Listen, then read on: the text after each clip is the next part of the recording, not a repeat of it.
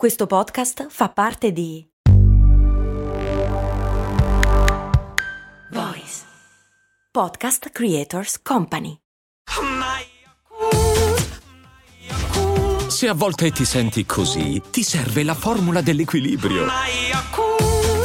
Yakult Balance, 20 miliardi di probiotici LCS più la vitamina D per ossa e muscoli. In effetti è una domanda ovvia, però la risposta può essere intuitiva quanto no. Cioè, come mai sentiamo caldo se la temperatura è comunque al di sotto della nostra temperatura corporea? Per esempio, dal momento che abbiamo 36,5 gradi in media di temperatura corporea, come mai se ci sono 30 gradi abbiamo un caldo della Madonna? È tutta colpa dell'umidità che ti frega?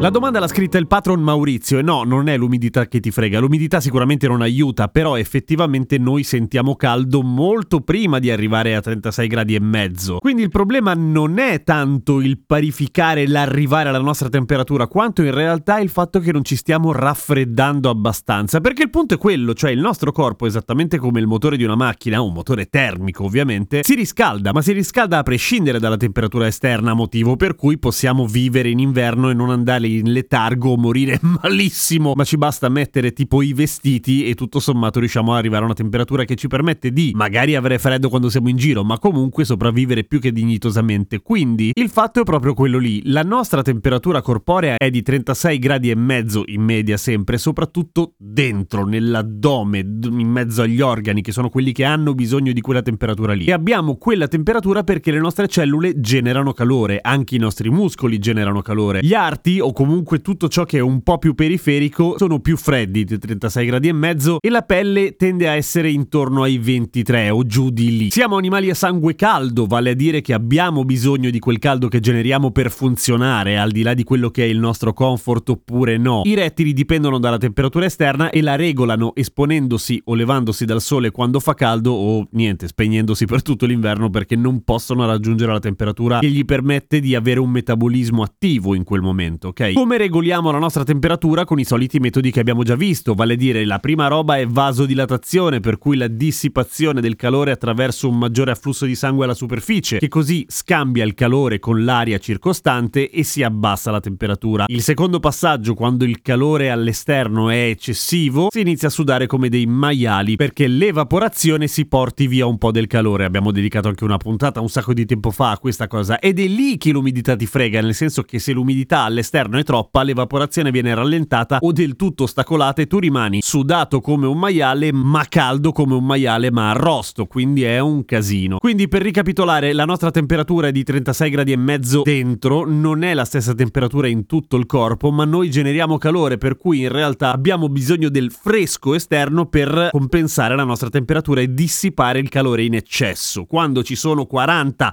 fottuti gradi nella pianura padana, come nei giorni in cui sto registrando questa puntata, non dissipi una mazza e quindi fai molta fatica, e infatti stai meglio al chiuso e magari tutto coperto di tela come fanno i tuareg nel deserto, ma questa è un'altra cosa, magari ne parliamo più avanti se vi interessa. A domani con cose molto umane.